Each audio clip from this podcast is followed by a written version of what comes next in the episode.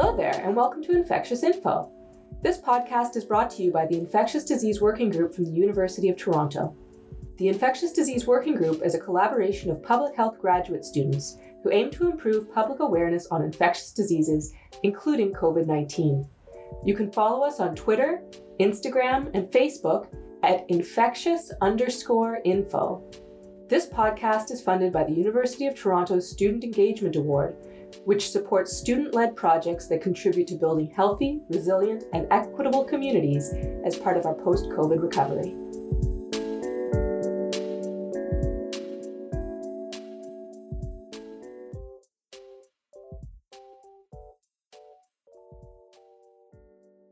My name is Dr. Kaylee Byers. I'm the Deputy Director of the British Columbia node of the Canadian Wildlife Health Cooperative, and I'm also a research associate at Simon Fraser University. Nice to meet you, Kaylee. So, you. um, you do a lot of research on urban rat communities. Um, yes. And I'm very excited to talk to you today about um, rat borne zoonotic diseases. Um, maybe could you explain for people who don't know what a zoonose is? Yeah. So a zoonosis is a pathogen. So pathogens are disease causing organisms. They could be bacteria, they could be viruses that are transmissible between animals and people. Um, so they can sort of move between species. That's uh, which is something that really, uh, you know, we hear about um, things like Ebola, like, oh, it came from an animal somewhere. And very often these things are sort of like what when it jumps, that's when we become very frightened about uh, pandemics. Um, yeah. I mean, we're living in it, right? We've seen COVID move from people to deer to mink, right? That that there is zoonotic and moving between species as well. So become intimately aware of them over the past uh, couple years. Well, what we're going to talk about today is definitely one of the animals that are most uh, in our, our collective imagination associated with filth and disease. Mm-hmm. Um, and that is the rat. They have a long history with humans. And I'm wondering if you could speak to how the urban environment has contributed to the spread and evolution of rat borne diseases historically. Yeah, I mean, so rats do carry a number of these zoonoses, these bacteria and viruses that can make people sick. Um, and although in in many cases it doesn't appear to make them sick, uh, rats can can get sick themselves, but for some of these, there doesn't appear to be any cause of illness for them. In terms of sort of the spread, I mean, rats have followed us on our conquests and movements all over the world. And so as they followed us, they've been able to bring the things they carry with them. And and part of I think what when we think of rats as sort of filthy and diseased and their ability to carry all these things. I mean, part of that is because of this close association that they have with us, right? The the movement they have done with people across the world, uh, how they live in our backyards, our alleyways, there in our dumpsters. Like that close association really brings lots of opportunities for us to share our bugs uh, between us. So, I mean, the plague is one of the most famous mm-hmm. rat-borne diseases. Um, and I'm wondering if, uh, like, do you happen to know any of the history of sort of how we figured that out?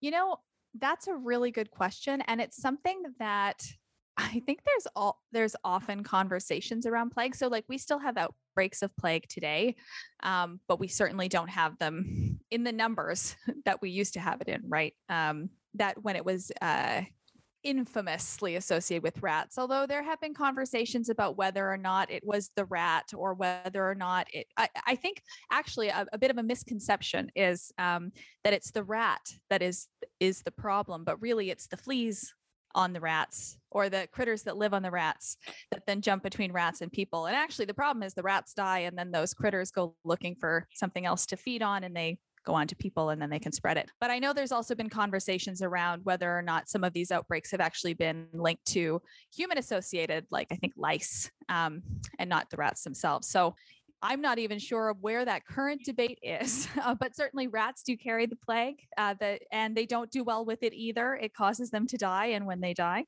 their fleas leave and they look for somewhere else to go. And sometimes that's people, and that's how that can spread. It's interesting. It's like travelers on travelers on travelers, all kind of oh. around the world. Yes, absolutely. Yeah. Fleas just catching a ride on the rats that are catching a ride on the boats. they're going along with people. Incredible. Um, so I'm wondering, um, has any of this changed today in contemporary cities in terms of this sort of this close association? Has it evolved in any way? Well, we certainly still do have a close association with rats. And I think one of the interesting things is how our cities have shaped like rat movement and ecology. And so and and how that relates to disease. So part of my PhD was really involved with actually looking at rat movement and what that meant for the diseases that they carry and what we did is we actually like trapped rats in real time and we looked to see where they went and we also uh, collected genetic information to find out who was related to whom because if you know how they're related to each other you can say oh there's all these siblings that are really closely related all in this one block and they aren't anywhere else so they must not have moved so you can use that that kind of information too. And through that, what we found is that at least here in Vancouver, in the area where we've done our research, the rats don't seem to move all that far and they mostly stay within the space of a city block. Now, there's a lot of research looking at rat movement in home ranges and in general, they don't seem to go too far, probably because you don't need to go that far if there's food nearby. But in cities, we've got roadways that prevent movement. We've got lots of food and lots of resources. Rats don't need that much space to live. And so there there really are a great environment for rats to stay close to home, have lots of food, and they don't have to move that far. What does that mean for their diseases or the the pathogens that they carry? Well, if they're not moving that far, then they don't have the opportunity again to bring those things with them. And so here in Vancouver, something that's really interesting that we found is that, you know, you could be in a city block where you catch rats and find that 60% of them carry a bacteria that can make people sick. And then the next block over, you might have rats, but they might not be carrying anything at all. And so this can really lead to a, a very location specific risk for people. Your risk in one block might not be the same as the block across the street. So that's some of that sort of interesting nuance of this like urban system or ecosystem in which we live with rats. Incredible. Do you think that that, uh, that is like a contemporary effect, or is that something that would have gone through time. I guess they didn't have cars in uh, medieval times. Yeah, I mean, how much did horses interrupt rat movement across across roads? I don't know. Uh, again, like at, at least for rats, you know, we tend to go as far as we need to for the things that we need to live. I mean, there are many grocery stores near me. I go to the one that is closest closest to me, right? Um, and so if there if there's food nearby and there's a place to live and there's uh, other individuals with which to, with whom to mate then you don't need to go all that far. And so how much that's changed over time i'm not sure but certainly i think some of this infrastructure and some of these additional barriers and increased amount of resources in some more densely uh, packed areas could could be leading to some of that. This is just out of curiosity but how did you collect the genetic material Oh, yeah. So uh, the genetic material was from phase one of the RAT project. So phase one was actually done by Dr. Chelsea Himsworth, who was a PhD student um, at the time at the University of British Columbia. And uh, it at, in that study, they had actually caught rats from the same area, and um, they had done like full necropsies. And so we actually had some genetic material from those rats. In phase two, when we went back and we were actually trapping rats and releasing them to look at where they went, uh, in those cases, we also collected some genetic material. And there you just take an ear punch, right? So you can take a little bit of little bit of ear punch. You can use other materials that you have as well. Interesting. Okay, so I live in a neighborhood full of rats. Um, mm-hmm. Full disclosure, most of the rats I see are either scurrying around in like brush or garbage, or else they're squished on the road. Mm-hmm. But I recently discovered a rat in my mom's garage that had crawled in there to die. Mm-hmm. And it was so it looked like it had just died. And my reaction was so like visceral and immediate to it in a way that it wasn't to, you know, I get shocked by rats that all of a sudden are like scurrying in the dark, but it it wasn't the same disgust. Like what is it about rats that makes people feel disgusted? I mean, I think part of that is the historical context. when we think about rats, one of the first things that does tend to come to mind for lots of people, I've done interviews with folks about their experiences living with rats, is disease, is the plague. Even though we don't have the plague here in Vancouver, we would know if we started seeing dead rats in the streets. It's still one of the first things that comes to mind. Uh, we do see rats in our garbages, but it's not because they're inherently filthy critters. It's that's where the food is. That's where we have placed the food, right? So I think our association is in part historical and uh, in part based on that we know that rats can carry diseases that make us sick, and in part because of where we see them, and that is our doing. That's that's where we make food available to them. So yeah, I mean, I do live in a neighborhood full of rats, but mm-hmm. I actually don't live in a rat infested home. And I'm wondering through your research if you've seen what the impacts are for people who like as you say there's a lot of um, historical background to how people feel and there's what they see on the street what does this do to people who for whatever circumstances have to live with rats in their home this is a really great question and it's a really important question and this is actually something that i did do also as part of my phd so a lot of my PhD was focused on rat ecology and understanding diseases. And then another part was really understanding what are the experiences of people who are living near rats and how does that impact them? Because when we think of rats we do we think of disease. But in reality in many cities at least in north america we don't see a lot of cases of rat associated diseases. We could talk about that. Part of it is because they look like something like the flu. We might not test for it. I mean there's problems there. But on the whole there might actually be a greater uh, impact on health through, say, mental health impacts from living near rats. And so, through interviews with folks who were living in uh, poor quality housing where there might have been rats on the premises or rats outside, a few of the individuals that I spoke to at that time were uh, unhoused. What we came to understand is that rats were a very significant impact on many people's lives. They thought about them when they didn't see them. They caused anxiety because we think of them as, you know, dirty or diseased. But a- another part of that was so there sort of those those feelings of unease there was also another impact for folks who had them in or near their homes of hearing them at night and them keeping them awake at night right that's a physical impact of having to think of how you're going to store your food now there's this other stressor that you're constantly thinking about so we've got some of those physical impacts on sleep, on having to change maybe some of your behaviors to avoid rats. We've got the, the mental health impacts. And then there was this other layer, this other layer that I think is really important, which was that many people identified that one of their concerns was that, you know, I'm seeing rats and it doesn't look like anybody's doing anything about them. So if, say, the city is supposed to be managing them or my landlord is supposed to be managing managing them and they're not what does that say about how they care for me or how they care for my community? And that is a really important question in how uh, services at the community level are are there to support they're there to support people right? And if you see the lack of those services what does that say to you? How does that impact your mental health? So there was sort of a confluence of of issues there impacting folks who are living near rats. It's amazing to think how this all kind of yeah, it ripples out. It's not hard to imagine the feelings one would have living with rats, but then to mm-hmm. actually break it down into how people who've had to live that way can identify it um, just says so much about what what the presence of rats says about the the social conditions around us and in a place that you should otherwise be safe right your home is is a place where having a clean and uh, a clean living environment in which you're safe it's really important and that's one aspect of that safety that now, you now don't have if you have to be thinking about well what if a rat's in my room at night? What if it what if it bites me? What if it bites a loved one? You know what is that going to mean? What if it bites my cat? Like there there's all these other things now that you have to think about that come down to your your safe space your your home. Wow. Well yeah i mean this is it's really awesome to even know that this kind of research is being done.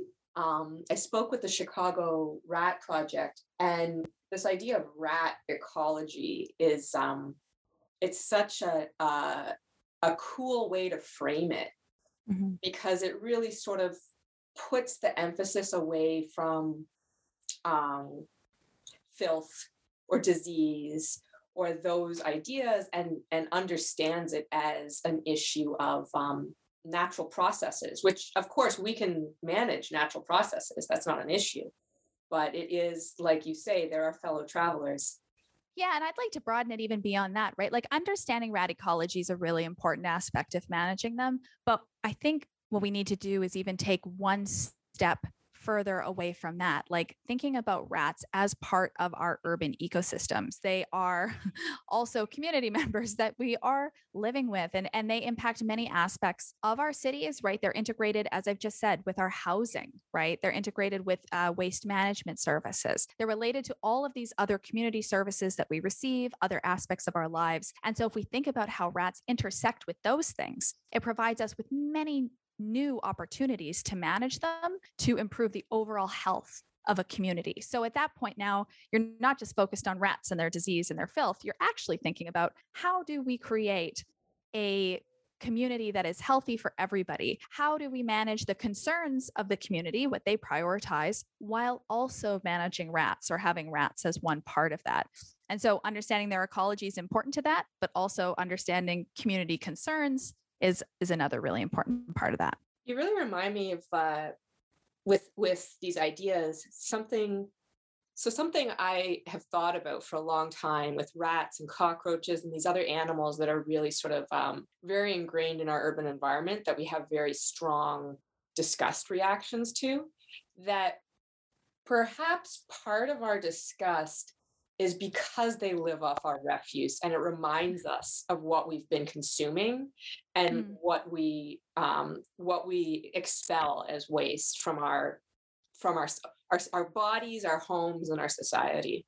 Yeah that's it that's an interesting point. I often think of um, sort of in, in the way of like the rat management question too it's like well why do we have why do we have rats? And that's when we hold up the mirror and we say, for all these reasons, for all the things that, because of how we manage our waste, because of how we take care of our green spaces, uh, because of our current approach to managing them, which up until quite recently and still in many places is to lay down poisons, which don't remove all the rats, which can get into other non rat wildlife. Um, and so I, I, do think that there is a there is an aspect of sort of the the reflective piece there as well what has been the environmental cost of these sort of uh, poison oriented rat control measures? Like in terms of other ecological knock-on effects what do you see? I don't know the full impact. We've done um, a meta analysis looking at uh, urban wildlife health generally and like toxins in urban wildlife is a concern. We see cases every once in a while of rodenticide poisoning in charismatic species like uh, mountain lions, for example. Um, but I don't think we know the full extent to which uh, applying broad scale rodenticides impact wildlife. I think that's an area of ongoing research, and um, certainly many places are, are concerned with some of those impacts here right now in British Columbia. We have a ban on anticoagulant rodenticides for I think another year uh, because they're they're doing a review of potential impacts. And so, yeah, I think this is an this is an area that we still are trying to figure out how much of an impact there is from that approach. Sounds like the um the eternal struggle we've had with rats going back through uh through prehistory as soon as we started being a, a cozy place for them to hang out. And our approach is still largely the same right? Like you've just you've pointed out, we've had this association for a long time, and our approach is still largely the same. It is find, seek, destroy, and it's and we've used lots of different ways to do that. Traps, poisons, uh, modifying the urban environment is is an important way to do that too. Reduce access to resources, but largely we're still really focused on the rat as the problem, and I think now is a good time for us to step away from that sort of that focus and think about it a little bit more broadly. Well, this is a great place to leave it with such a holistic version, vision rather, of uh, of what many people just think of as pest control. I really appreciate your time. Oh, thank you on this on this uh, what to me is an extremely fascinating topic. Um, our relationship with the animals that we don't want to be associated with, but are mm-hmm. intimately mm-hmm. bound with. And yeah, um, maybe to kind of end it off do you know anyone with a pet rat? Oh, great question. Do I know anyone currently with a pet rat? No. know lots of people who have rats in their labs, but I don't know of anyone currently with a pet rat, though there is a delightful pet rat that I follow on Instagram and I wish I could remember their name. Maybe I'll send it to you in an email and you can put it in the show notes. They're very good at jumping. okay, excellent. That sounds good to me. Um, if people want to find you or see the kind of work you've been doing, where can the, where can they look? yeah, they can find me on Twitter at Kaylee underscore Byers. And they can also find me on my website, which is just kayleebyers.com. Amazing. I really appreciate this. Thank you so much, Kaylee. Oh, yeah. Thanks for having me. Thank you for listening to Infectious Info with uh, me, Zeesy Powers, interviewing Kaylee Byers. And remember to stay healthy, everyone.